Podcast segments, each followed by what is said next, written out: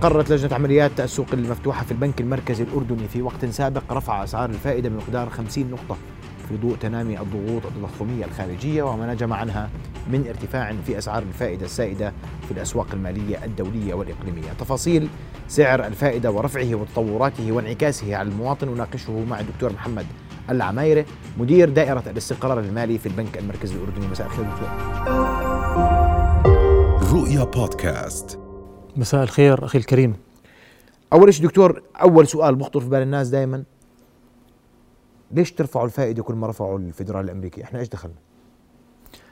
بداية يسعد مساك أخي الكريم ويسعد مساء المشاهدين الكرام وشكرا على الاستضافة. أهلا وسهلا. آه، أهلا فيك. إحنا عادة في البنك المركزي عندما نقوم بتغيير أسعار الفائدة بغض النظر ارتفاعا أو انخفاضا نأخذ مجموعة من المتغيرات الاقتصادية والنقدية والمالية. على المستوى المحلي والإقليمي والدولي. ونتخذ القرار بما يعزز أركان الاستقرار النقدي في المملكة ويحافظ على جاذبية الدينار كوعاء ادخاري. والاستقرار النقدي طبعا هو له جانبين مهمين جدا. الجانب الأول اللي هو استقرار سعر صرف الدينار وهذا البنك المركزي ملتزم فيه بشكل راسخ وثابت.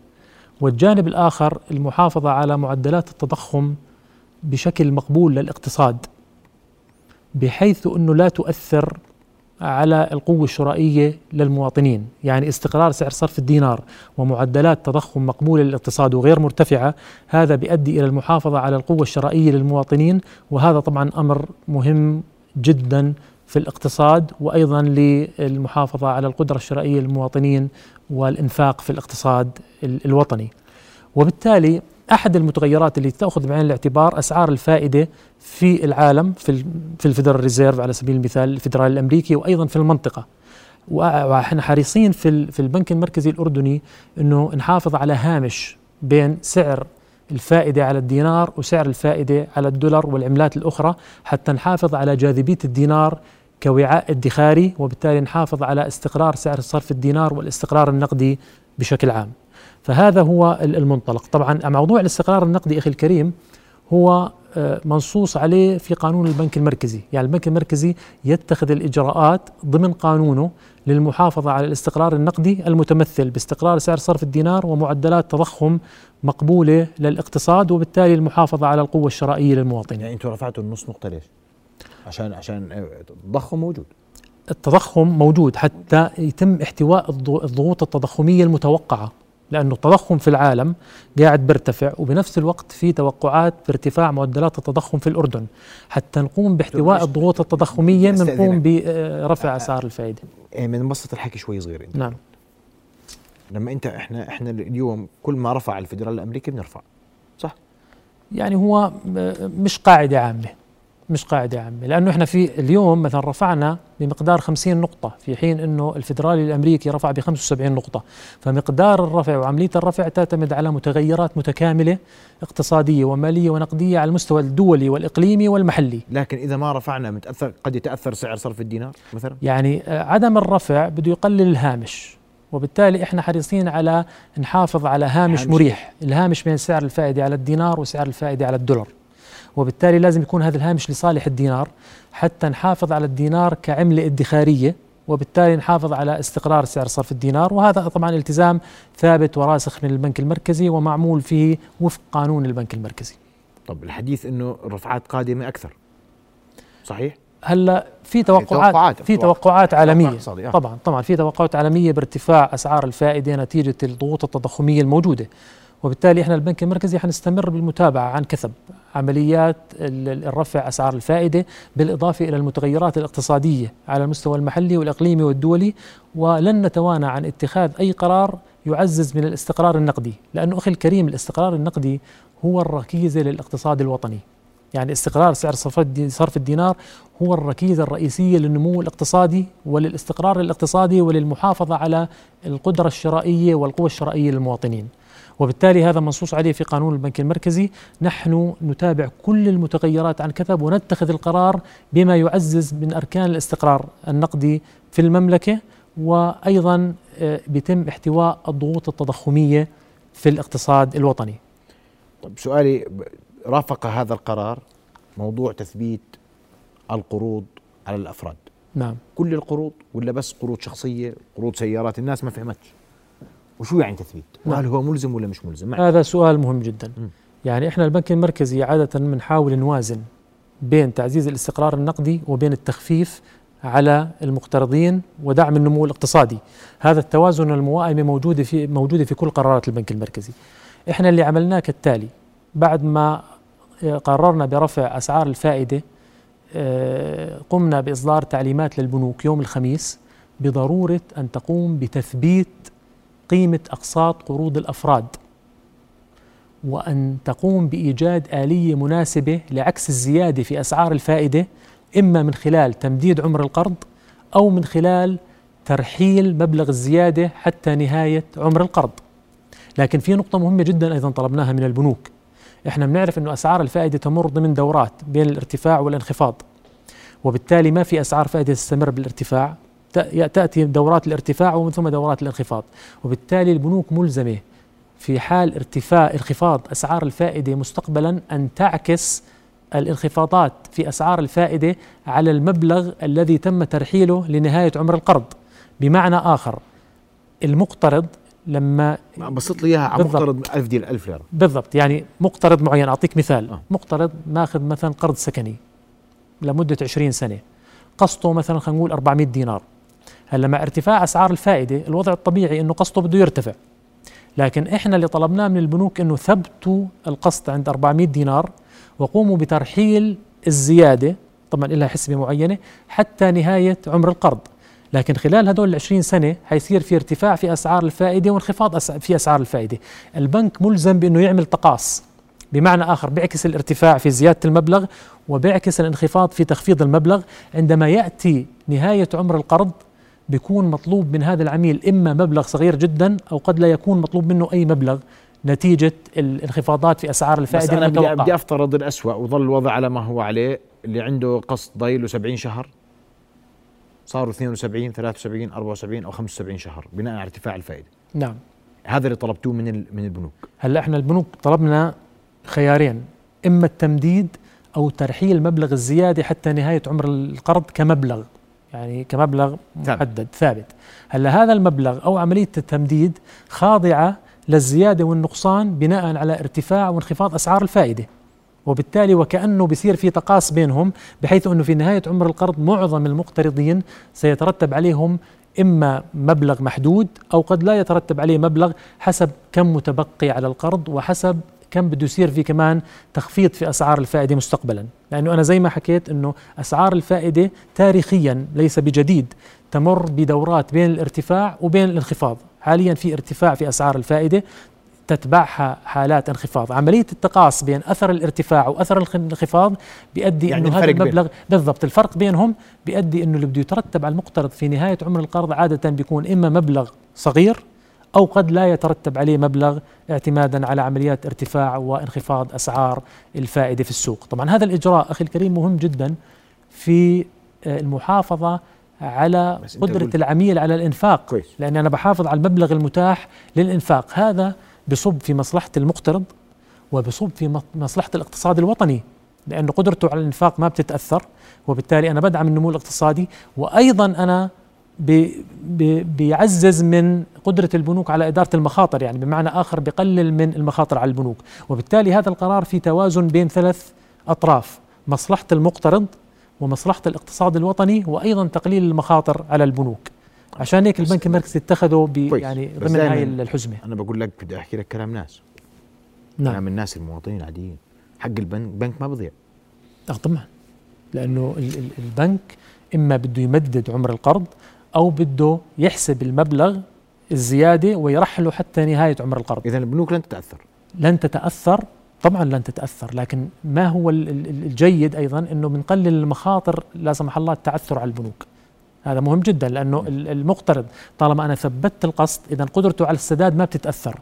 وبالتالي هذا بقلل المخاطر على البنوك بقلل المخاطر على الأفراد وهي نقطة مهمة جدا وبحافظ على قدرة الأفراد على الإنفاق وبالتالي هذا بيحافظ على الاقتصاد الوطني. اذا هي معادلة متكاملة بين مصلحة الاقتصاد الوطني ومصلحة الأفراد المقترضين وأيضا تقليل المخاطر على القطاع المصرفي. الزملاء رح نستعرض معك رسالة وردها لنا مواطنين عن قرض كان بقيمة وأصبح بقيمة. نعم. والرسالة وصلت أمس. نعم.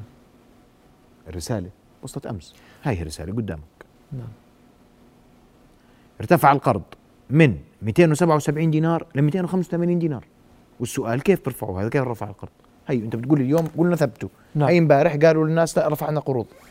إحنا عملية التثبيت هي تعليمات جديدة. هاي الزيادة بتكون ناتجة عن رفعات سابقة لأنه عادة البنوك بتقوم بإعادة تسعير كل ثلاث شهور. هلا تعليمات تثبيت أقساط قروض الأفراد هي صدرت يوم الخميس وبالتالي هي ملزمة لجميع البنوك اعتبارا من يوم الخميس أن لا تقوم بزيادة أي مبلغ على أقساط المقترضين وأن تقوم باختيار الآلية المناسبة إما تمديد عمر القرض أو ترحيل مبلغ الزيادة حتى نهاية القرض وعمل التقاصي يعني هاي مش. على الزيادة لا الجديدة هاي على آه، يعني زيادات سابقة قبل ما تصدر تعليمات تثبيت الأقساط لأنه هاي تعليمات جديدة وبالتالي افترض مواطن اجته رسالة بتقول له زيادة شو يسوي؟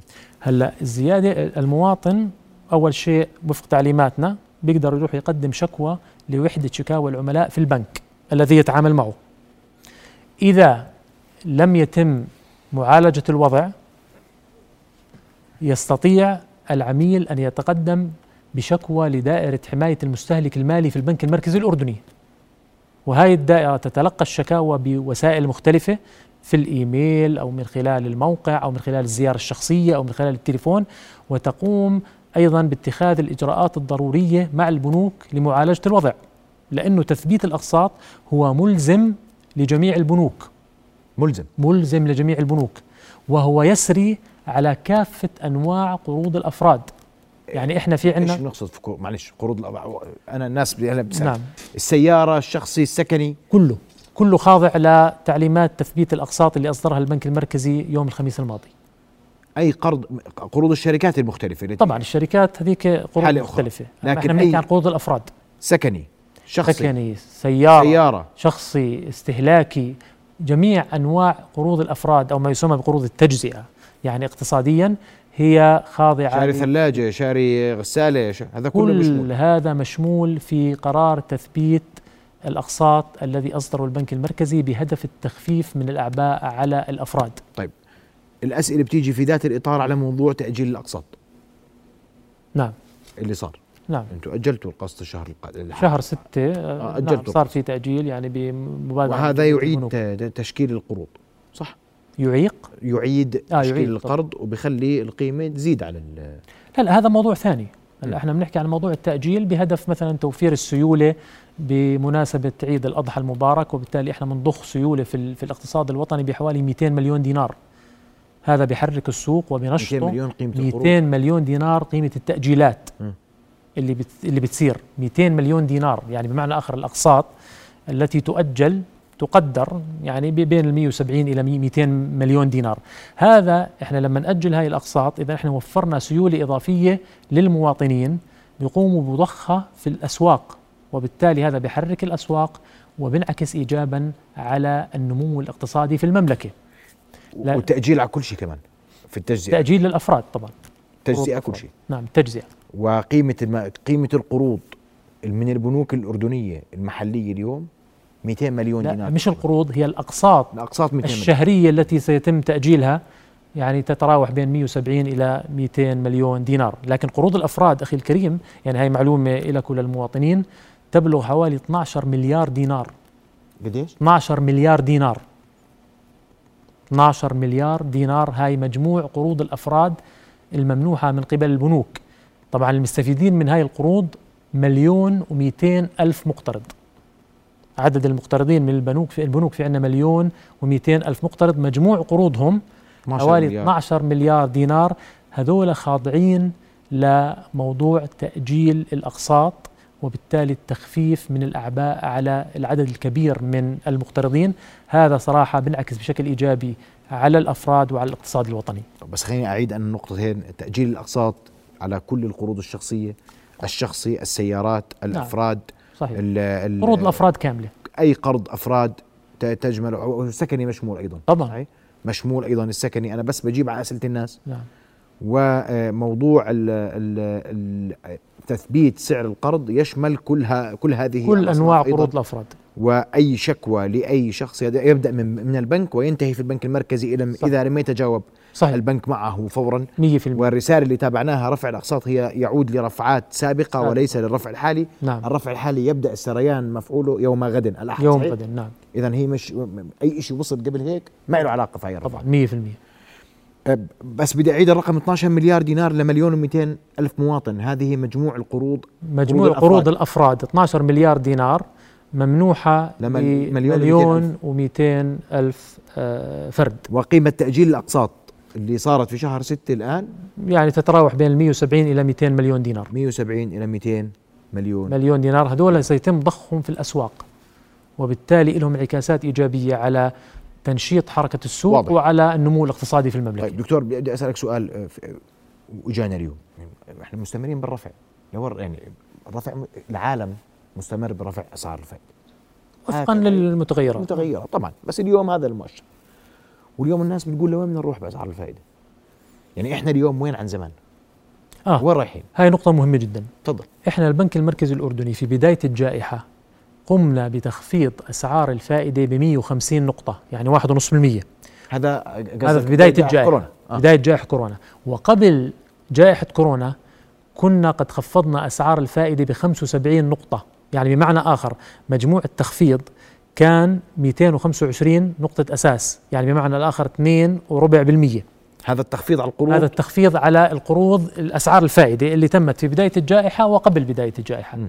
هلأ إحنا من بداية ال- العام الحالي لما بدأت عمليات رفع أسعار الفائدة لحد الآن رفعنا ثلاث رفعات مجموعهم 125 نقطة. وبالتالي إحنا ما زلنا بعد عملية الرفع الأخيرة أسعار الفائدة أقل من مستوياتها قبل الجائحة بحوالي 1% يعني بمعنى آخر 100 نقطة أساس. وبالتالي بعد عمليات الرفع ما زالت أسعار الفائدة وما زالت الأقساط يعني أقل من مستوياتها قبل الجائحة. وإحنا بنعرف أنه طبعا القروض معظمها يعني أخذت آه، في الفترة اللي قبل الجائحة. بمعنى آخر أنه موضوع يعني القسط اللي ارتفاع أسعار اسمح لي. يعني القسط اللي كان يدفع قبل الجائحة لا يزال أعلى من لا يزال اللي من القسط. حاليا بعد عملية الرفع بالإضافة طبعا للإجراء الهام جدا اللي إحنا قمنا فيه اللي هو موضوع تثبيت القسط هذا تثبيت القسط يعني سيحيد المخاطر في زيادة الأقساط القروض مش في هذه مش بس هذه الرفعة حتى لا سمح الله يعني حتى في في أي آه، وضع صار فيه أيضا ارتفاع أكثر في أسعار الفائدة وفق طبعا للمتغيرات الاقتصادية والمالية أيضا بده يشملوا عملية التثبيت يعني هذا التثبيت آه. مش فقط هاي المرة التثبيت أيضا لو يعني افترضنا في حال حدوث أي ارتفاع لأسعار الفائدة مستقبلا ستبقى قيمة الأقساط ثابتة هذا قرار ثبات الأقساط طبعاً، قائم بعيدا عن. سعر الفائدة يعني بمعنى آخر إنه القسط هو ثابت طيلة مدة القرض. لكن شو اللي بيتغير؟ اللي بيتغير اللي هو المبلغ اللي بيتم ترحيله حتى حتى نهاية عمر القرض. هذا طبعا بيرتفع وبينخفض بناء على ارتفاع وانخفاض أسعار الفائدة. وأيضا المدة التي آه، بيتم زيادة فيها مدة القرض. لأنه قلنا إحنا في خيارين. هاي أيضا ترتفع وتنخفض بناء على ارتفاع وانخفاض أسعار الفائدة. وإحنا تاريخيا وحسب يعني العلاقات الاقتصادية والدورة الاقتصادية والمالية أسعار الفائدة تمر بدورات من الارتفاع ثم تتبعها دورات من الانخفاض. وبالتالي في نهاية عمر القرض المبلغ الذي سيترتب على المقترض سيكون مبلغ محدود أو قد لا يترتب عليه أي مبلغ بناء على التسوية والتقاص اللي بده يعمله الب- البنك في حال الارتفاع وفي حال انخفاض أسعار الفائدة. لكن أي ارتفاع قادم؟ على أسعار بظل الفائدة القسط ثابت سيبقى القسط ثابتا نعم. ويتم ترحيله لنهاية القرض وهذا للنهاية. قرار نهائي اتخذ بالبنك المركزي ما في طبعاً. رجع عنه هاي تعليمات تعليمات صدرت للبنوك يوم الخميس بتوجيهات مباشرة من عطوفة محافظ البنك المركزي الأردني الدكتور عادل الشركس مم. يعني وكان الهدف الرئيسي منها اللي هو التخفيف على المواطنين وضمان إنه يعني ارتفاع أسعار الفائدة ما يأثر على قدرتهم الشرائية وما يأثر على قدرتهم على تلبية نفقاتهم المالية. هذا قرار مهم جدا صراحة اتخذ من البنك المركزي ودرس بطريقة شاملة وحصيفة وتم التنسيق مع البنوك بهذا الخصوص. البنوك موافقة. طبعا تم التنسيق. يعني هاي تعليمات من البنك المركزي لكن البنك المركزي عندما عندما يصدر أي تعليمات يقوم بالتنسيق مع البنوك ويقوم بالنقاش والمحاورة مع البنوك لأنه بالأخير يعني إحنا كلنا في مركب واحد. إحنا بهمنا الاقتصاد الوطني بهمنا مصلحة المواطن بهمنا دعم الاقتصاد الوطني وبهمنا أيضا وجود قطاع مصرفي سليم ومتين لأنه القطاع المصرفي هو الممول للاقتصاد الوطني. وجود سيولة لدى البنوك ووجود قطاع مصرفي قوي بدعم الاقتصاد الوطني بشكل كبير. وجود استقرار نقدي ودينار مستقر وهذا التزام راسخ من البنك المركزي هو الركيزة الرئيسية للاقتصاد وهو الذي يحافظ على القوة الشرائية للمواطنين. وبالتالي هذه المعادلة كلها أخذت بعين الاعتبار. والبنك المركزي عندما يقوم بإصدار قرار معين يدرس من جميع الجوانب.